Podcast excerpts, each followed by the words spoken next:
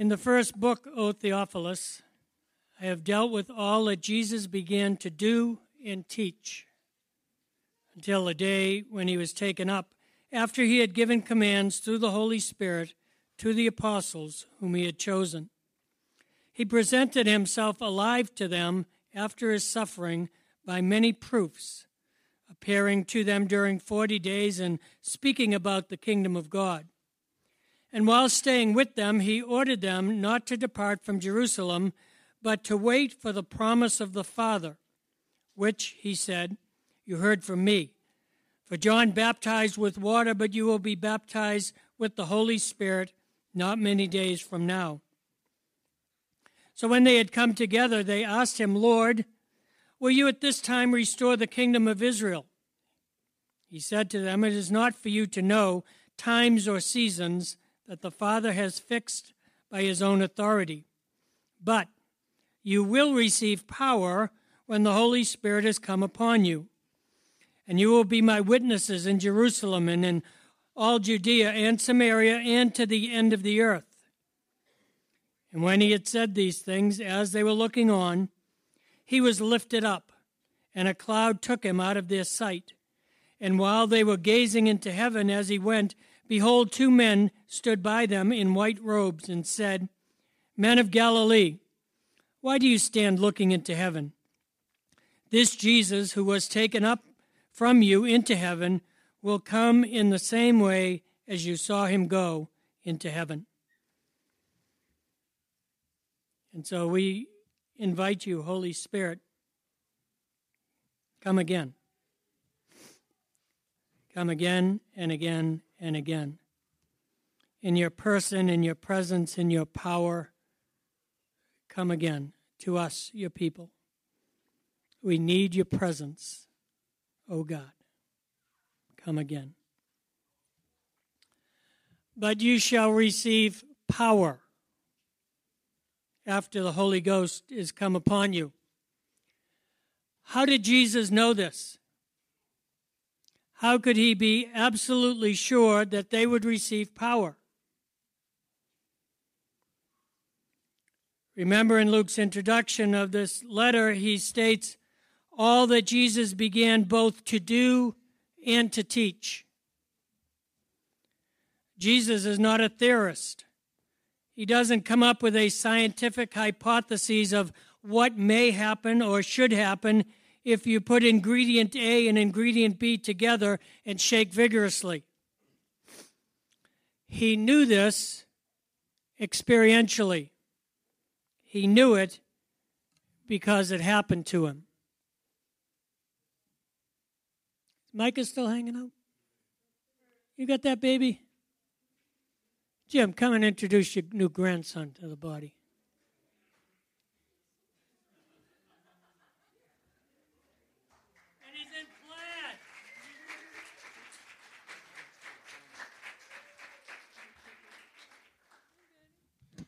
I am honored, pleased, and proud to introduce to you Joseph Jaden Morris.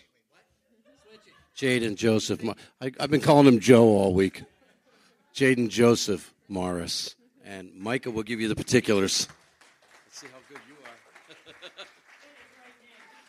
hey, I'm his father, but I can get his name right. Uh, well, Jaden was born. Huh? Jaden was born uh, Thursday, January 2nd at 449, uh, weighing 7 pounds, 1 ounce. Uh, he was also 20, 20 inches and a quarter long, or 20 and a quarter inches long. And uh, he is just the bundle of joy I've always been waiting for. So, And yes, he is a Patriots fan.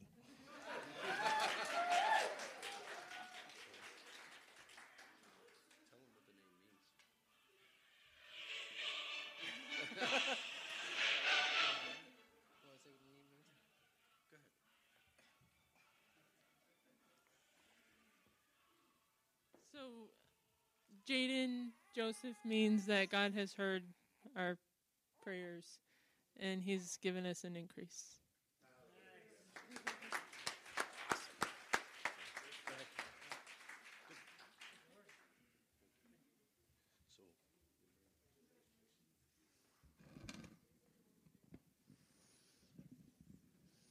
Notice the New Hampshire plaid right away, right?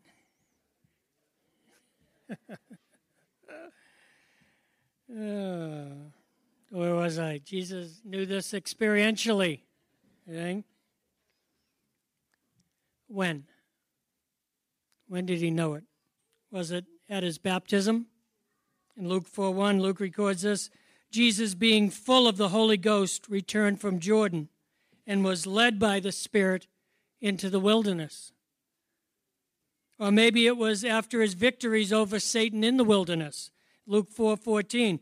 Jesus returned in the power in the power of the Spirit into Galilee, and there went out a fame of him to all the region round about.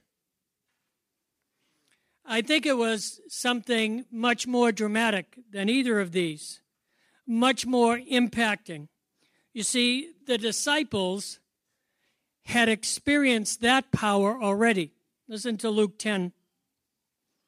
After this, the Lord appointed 72 others and sent them on ahead of him, two by two, into every town and place where he went and was about to go. And he said to them, the harvest is plentiful, but the laborers are few.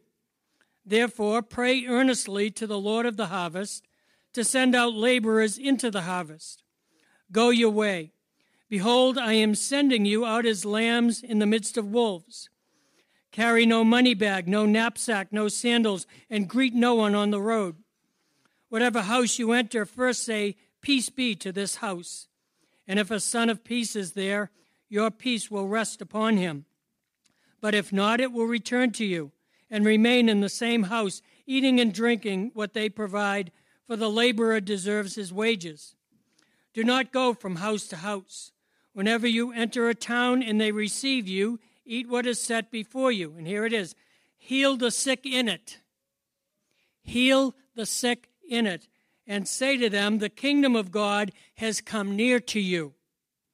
Now listen to the report that the 72 file in Luke 10 17. The 72 returned with joy, saying, Lord, even the demons are subject to us in your name. He said to them, I saw Satan fall like lightning from heaven. Behold, I have given you authority to tread on serpents and scorpions and over all the power of the enemy, and nothing shall hurt you. Nevertheless, do not rejoice in this that the spirits are subject to you, but rejoice that your names are written in heaven. You see, this is power. This is legitimate power power over sickness, power over demons, power to tread on your enemy. That is power. And the disciples had experienced that. They had received it from Jesus as a commission and exercised it as he had directed, and it worked just what he said would happen actually happened through them. But Jesus said, You shall, future tense, you shall receive power after the Holy Ghost is come upon you. So, what is this kingdom power and where did Jesus experience it? I believe he gained it during the three days that his body was in the tomb.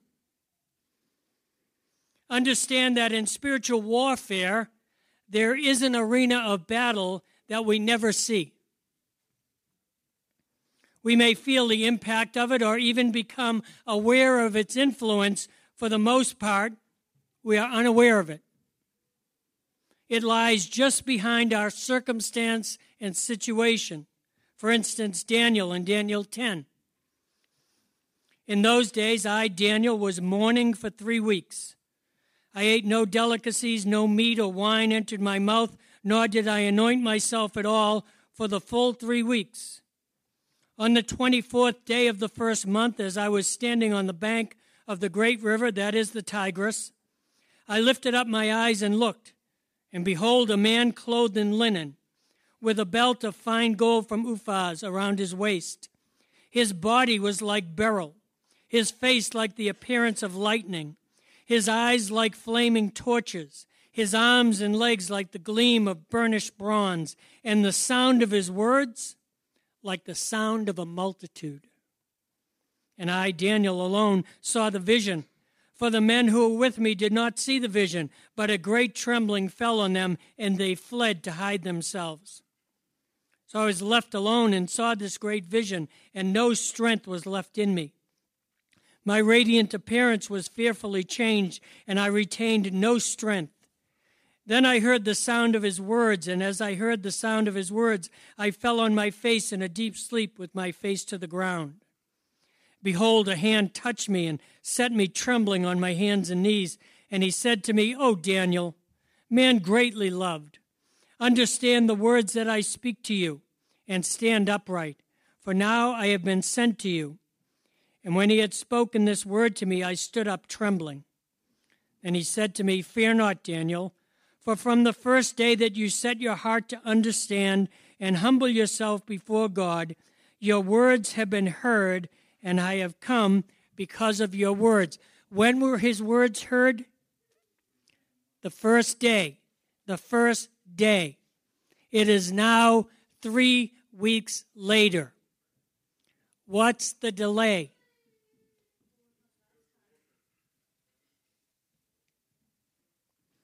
The prince of the kingdom of Persia withstood me 21 days. Now, this is, did you hear the description of this guy? right? He looks like a beryl.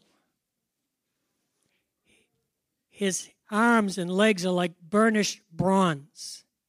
I mean, obviously, he's not the guy next door. Right? This is an at least, at least, if it is not the angel of the Lord, it is an angel of the Lord. The prince of Persia withstood me for 21 days. Do you think this is some son of the king of Persia? that withstood an angel or the angel of the Lord? No. This is a power and a principality in heavenly places withstanding the purposes of God over Persia, over the people of God who are held captive there. The prince of the kingdom of Persia withstood me 21 days, but Michael, who is an archangel, one of the chief princes, came to help me, for I was left there with the kings of Persia. Again, in Revelation 12, we see it. And there was war in heaven. There was war in heaven. Michael and his angels fought against the dragon, and the dragon fought against his angels. Things happen beyond the veil. Things you'll never see, things you'll, they'll never put on film, things that won't be recorded in the history books. They are heavenly things.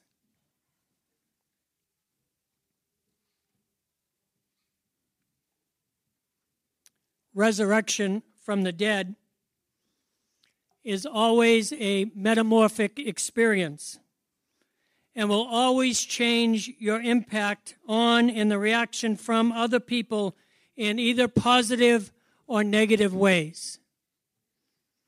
It's in John 12 1.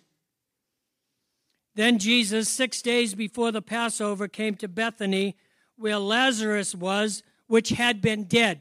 You all remember the story of Lazarus? Jesus is hanging out up in the Galilee with his, with his homies, and a messenger comes and says, Listen, your buddy Lazarus is sick. He says, Oh, he'll be all right. Hangs out for four days. He says, oh, Let's go see Lazarus. He's dead.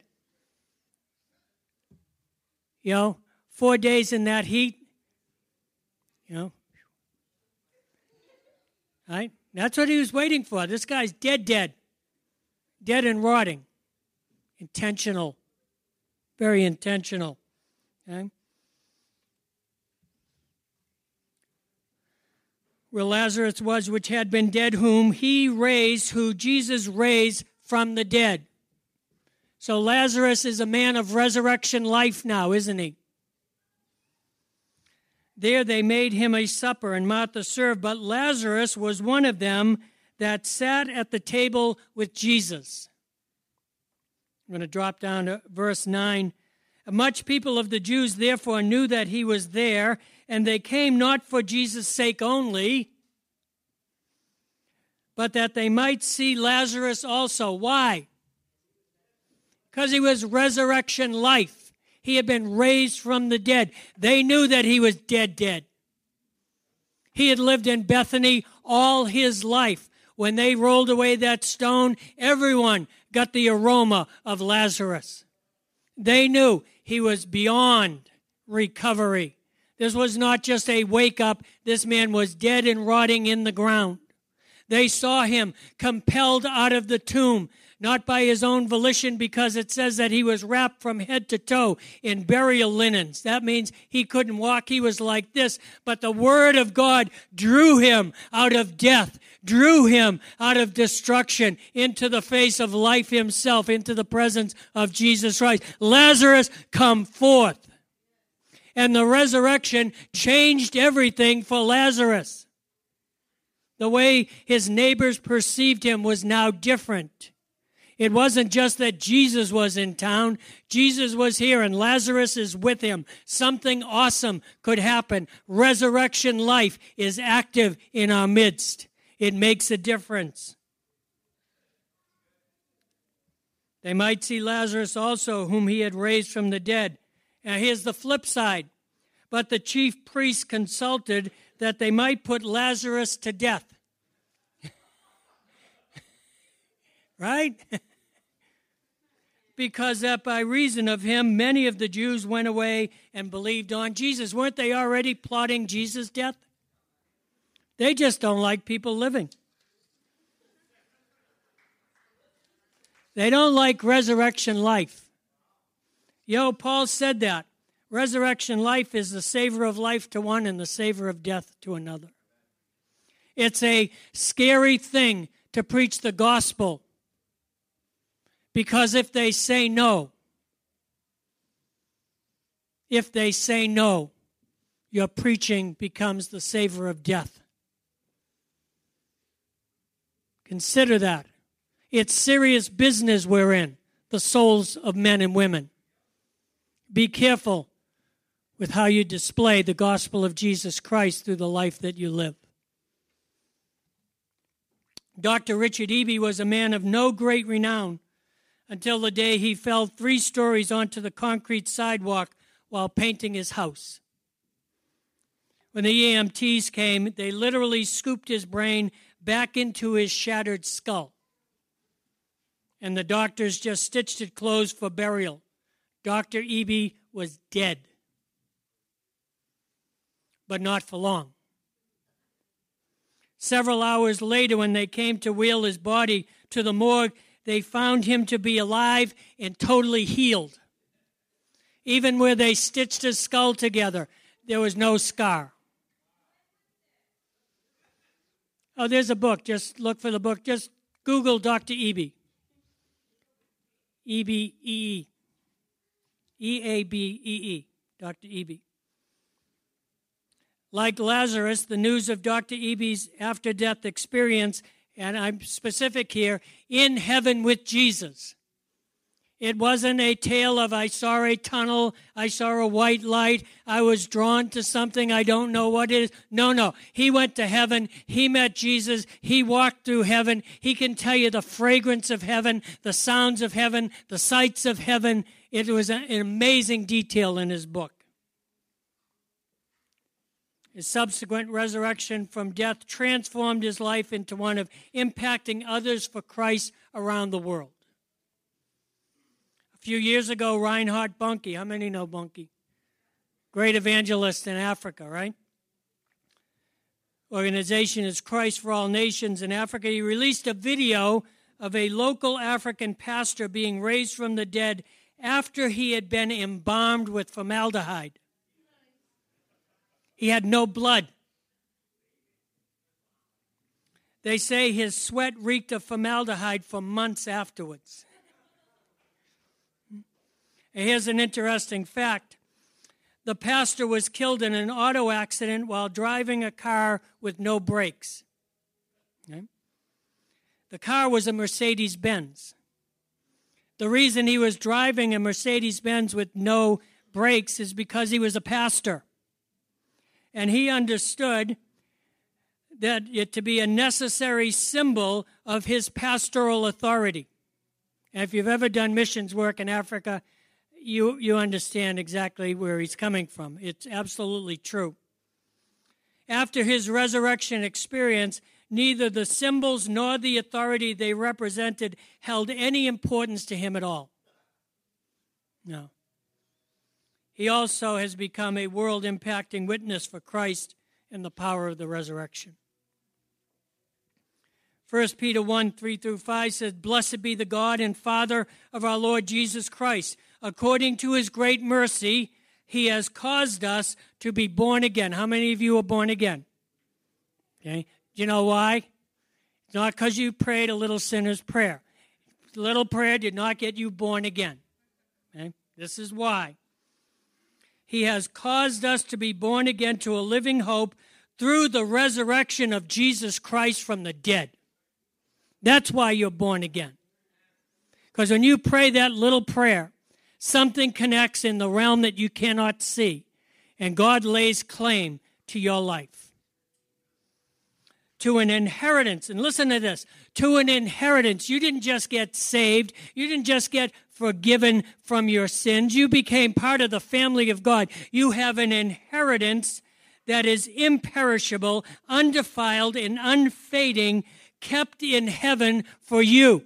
There's something waiting for you on the other side. You haven't seen it yet. You don't know what it looks like, smells like, or tastes like, but it's there for you. It won't diminish. It won't get defiled. It won't rust. The moth can't eat it. The thief can't steal it. It's there for you, secure in the presence of the living God. It's kept in heaven for you, who by God's power are being guarded through faith for a salvation ready to be revealed in the last time. You think you're saved? You don't know what saved is yet. I don't know what saved is yet because these last times have not come to completion. There is something far greater waiting just around the corner for us in the unseen realm. And it's going to be awesome. Uh, now, let me throw, throw a stick in the spokes. If you get to go to heaven, I got good news and bad news. The bad news is you got to come back here. The good news is you're coming back to a transformed world. You're going to rule and reign with Christ here on earth in a redeemed world. All of creation is waiting for you guys. Because when we come back with real salvation, everything goes back to Eden it's going to be good. Right here, it will be good. I wonder what Laconia is going to look like.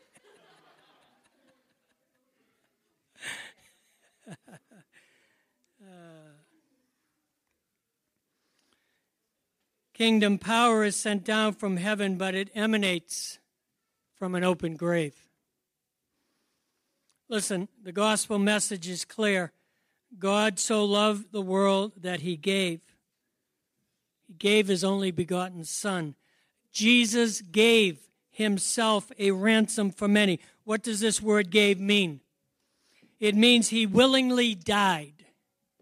He went into the grave, encountered death, and made his kingdom proclamation I have come to set the captives free. Listen to 1 Peter 3:18. For Christ also suffered for sins once for all, an innocent person for the guilty, so that he could bring you to God. He was put to death in the sphere of the flesh, but was made alive in the sphere of the Spirit, in which he went and made a proclamation to those imprisoned spirits I've come to set you free. This kingdom power came up out of the tomb not as embracing death, but as conquering death. So Paul says in 1 Corinthians 15 55, Oh, death, where is your victory? Oh, death, where is your sting?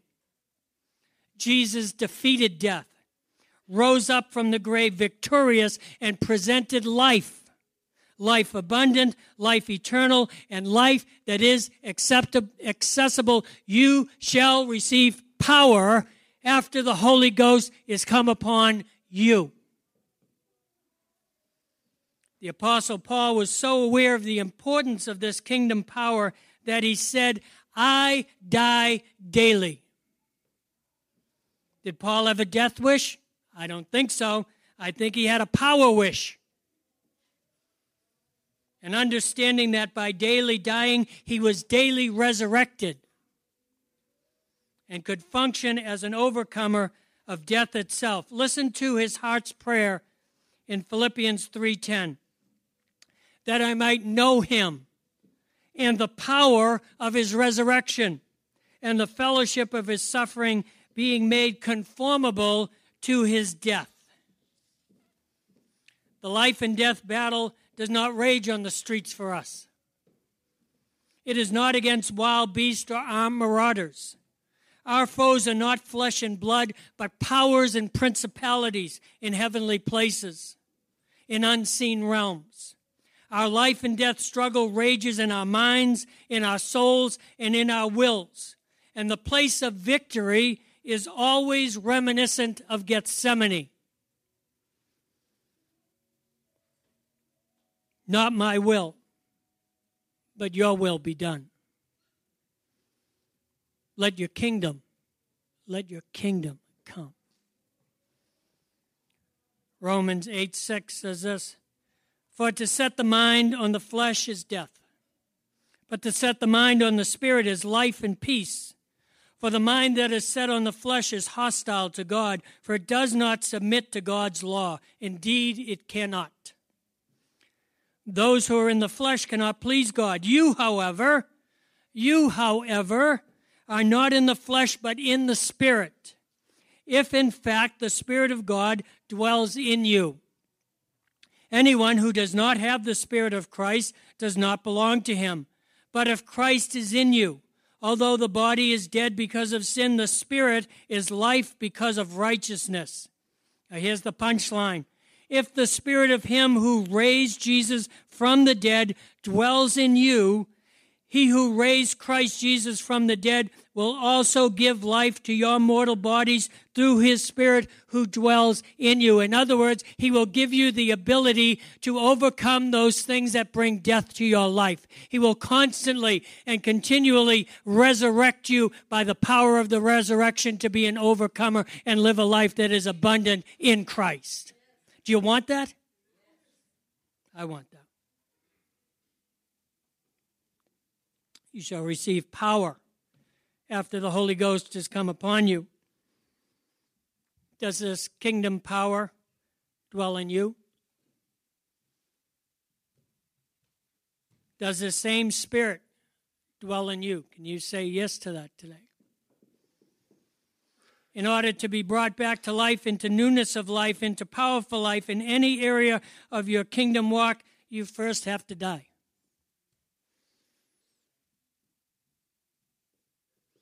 John 12, 24, this is Jesus speaking. He says, Truly, truly, I say to you, unless a grain of wheat falls into the earth and dies, it remains alone. But if it dies, it bears much fruit. Whoever loves his life loses it. Whoever hates his life in this world will keep it for eternal life. You've got to die to the self will. The bringing to death of the tendencies of the natural man through a willful, Christ honoring act of submission and humility will always result in a spiritual rebirth that will bring the very life and character of the Spirit of Christ to fruitful abundance in your life and calling. And so Paul prays this awesome prayer to the Ephesians. In Ephesians 1, he says, I do not cease to give thanks for you, remembering you in my prayers, that the God of our Lord Jesus Christ, the Father of glory, may give you a spirit of wisdom and of revelation in the knowledge of him, having the eyes of your hearts enlightened, that you may know what is the hope to which he has called you what are the riches of his glorious inheritance in the saints? And what is the immeasurable greatness of his power toward us who believe? According to the working of his great might that he worked in Christ when he raised him from the dead and seated him at his right hand in heavenly places, far above all rule and authority and power and dominion above every name that is named, not only in this age, but also in the one to come. Now, here's the part that belongs to us.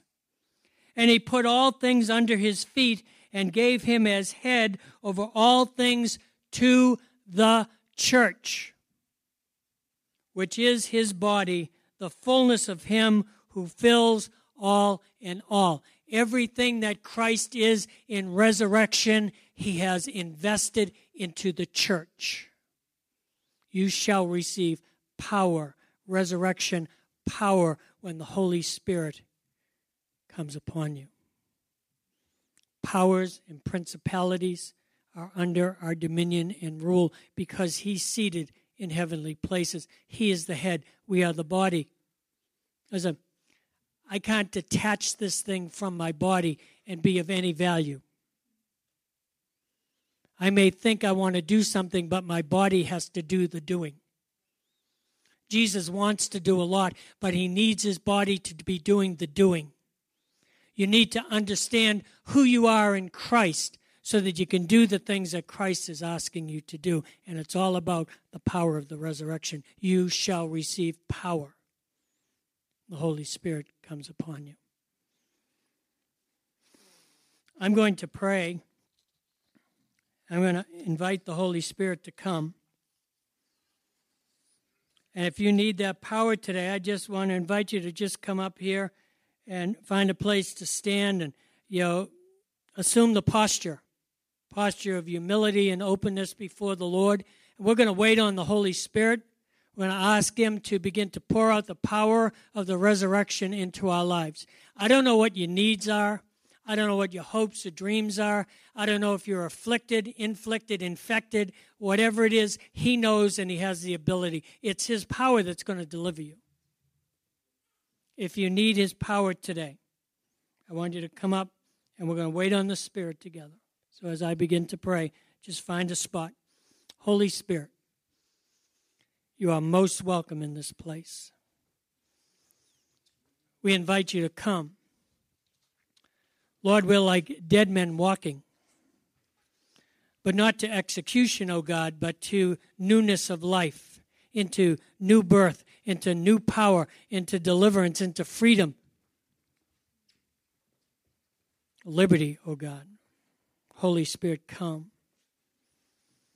We wait on your presence. Hmm. We wait on your presence. Come as the power, the anointing. Lord, to each one, you know each need. Lord, they've come to present themselves before you. Come, Holy Spirit. Lord, there are some still seated who so desire, O oh God, to be touched by you. Lord, posture is one thing, but the heart is another. Look upon our hearts, O oh God, and move freely through this congregation, oh God, and begin to bless with power from on high. Baptize those, oh God, whose hearts are open.